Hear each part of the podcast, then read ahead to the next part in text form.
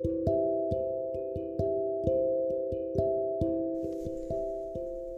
ー、 Audibleで、えー、高校入試という小説を読んでみました。聞いてみました。でこれドラマになったやつだなと思って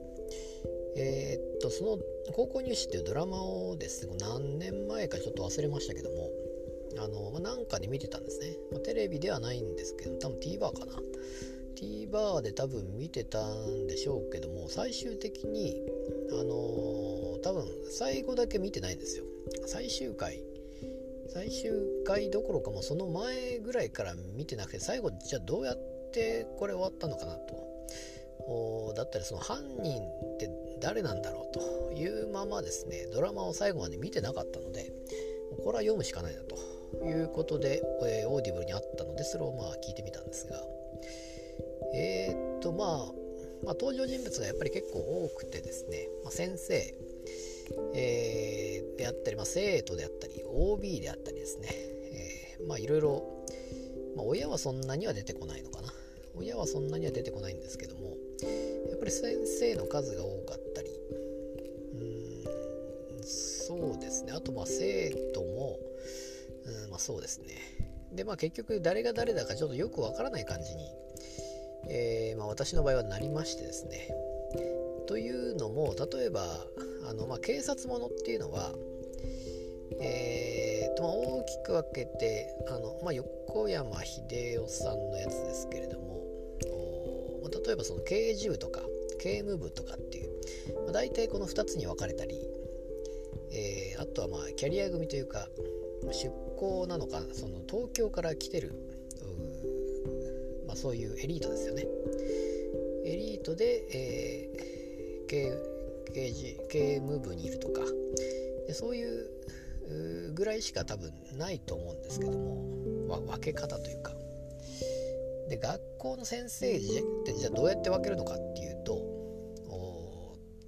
まずこれ出身ここの重要な点としてその出身校出身校の中ではその高校ですね。地元の高校に出てるかどうかっていうそこがどうやら重要視されている世界観なわけなんですが、えー、そこを出ていればとにかくマウント取れるみたいな。でそういう人たちが集まって、えー、俺たちはこの高校を出たんだと。いうことで。でそういう世界観の中ではそのそこの高校地元の高校さえ出れば大学どこ行こうか関係ないしその後就職別にプー太郎でもいいと。とにかくそこの高校に出ることがステータスであると。いう世界観なんですが。でそうなってくるとこの教師先生もどこの高校を出たかと。いったところになるわけなんですね。で地元の高校よりもまた私立の頭いい高校もあるんですけどもそれよりもやっぱり地元の高校が優先されるとか。えー、もしくは隣の三高っていう、まあ、一高ではなく三高の方は、えー、まあ、残念ながらそっちはあんまりいい高校ではないとかいう感じで言われたりですね、えー、まあ、そうなってくるとじゃあこの先生はどこ出身なのかとなったり、